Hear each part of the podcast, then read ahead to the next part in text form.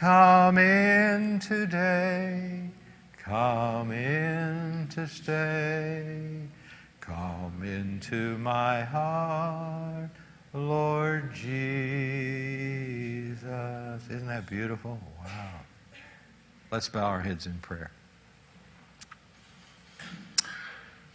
Oh Lord, these things we struggle with are so fixable when we come to you and we bear our soul to the soul maker.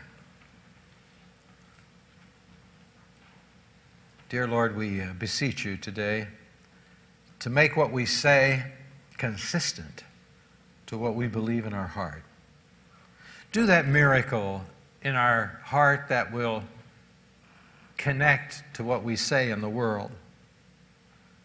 Help us to reject the wisdom of the world and replace it with your wisdom, which is pure and peaceful and gentle, long suffering, bringing peace to all around.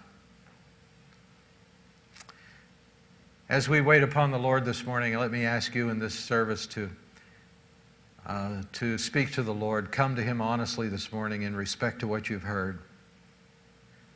I know that all of us struggle in these areas from time to time, and, and so I ask you to uh, ask the Lord to perform His miracle, His miracle touch in your heart that will be so profound that it will affect what you say. Lord, we uh, thank you for meeting with us this morning in Jesus' name. Amen. Let's stand together as we sing our invitation song this morning. And as we sing this song, if there's a burden on your heart, if there's a decision that you need to make in your life, somebody you need to pray for, I'd like to invite you to come and just kneel here and ask the Lord to touch you in a special way today as we sing.